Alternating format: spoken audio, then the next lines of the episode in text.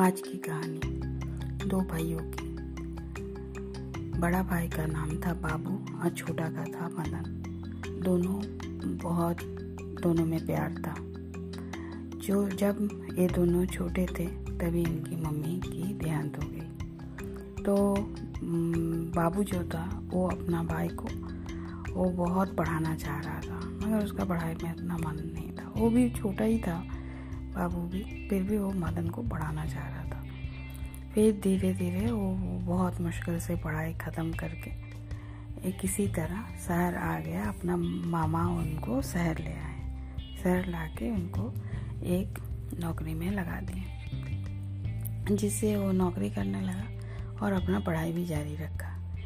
और जब वो गाँव जाते थे तो मदन के बारे में सुनते थे कि वो बहुत बदमाशी कर रहा तो एक दिन उनके पापा बोले कि तुम इनको, इसको भी ले जाओ शहर और इसको भी कोई काम धंधा में लगा देना। तो फिर बाबू ने मदन को शहर ले आया ला के फिर उसको एक जॉब में बात करने गया। तो लोग बोला, नहीं, पहले इनके कोई ट्रेनिंग देना पड़े, तभी जाके ये जॉब होगा।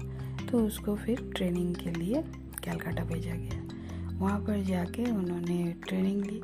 ट्रेनिंग लेके आने के बाद उनको एक अच्छा जगह में जॉब हो गया। फिर वो अपना, फिर कुछ दिन बाद उनका शादी कर दिया। तो बाबू का कोई बच्चा नहीं था और मदन का फिर बच्चा हुआ। तो दोनों एक साथ रहते थे, बहुत खुशी खुशी। मगर उनके पापा बाबू जी को ये दोनों बहुत बहुत प्यार करते थे। बाबू तो अपने पिताजी पे जान छिड़कता था, मगर मदन जो था, वो थोड़ा सा सेल्फिश था। तो बाबू को समझ में नहीं आता था, वो अपना भाई के लिए सब कुछ कर सकता था, बाबू। वो अपना खाना भी नहीं खाता था, सोचता था कि मेरा छोटा भाई ज़्यादा मेहनत करता है तो उसको जितना भी अच्छा पौष्टिक खाना होता था, सब भाई के लिए रखवा देता था। इसी तरह वो बड़ा हुआ। फिर जब मदन के बच्चे बड़े होने लगे। तब जाके बाबू का भी बच्चे हुए तो फिर दोनों एक साथ बड़ा होने लगा। मगर इनका तो एज हो गया था। वो अपना भाई बहन का सबको सबके वो अच्छा से पालने के लिए बच्चे उनका नहीं हुआ था। तो फिर उन्होंने सब भाई बहन को ठीक करने के बाद उनका बच्चा हुआ।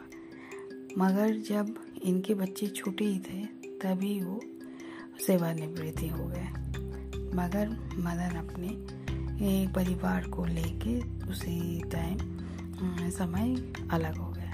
इससे बाबू को बहुत धक्का पड़ा।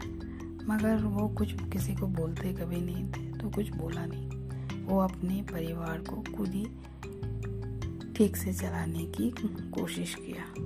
मगर उन्होंने कभी भी शिकायत नहीं की।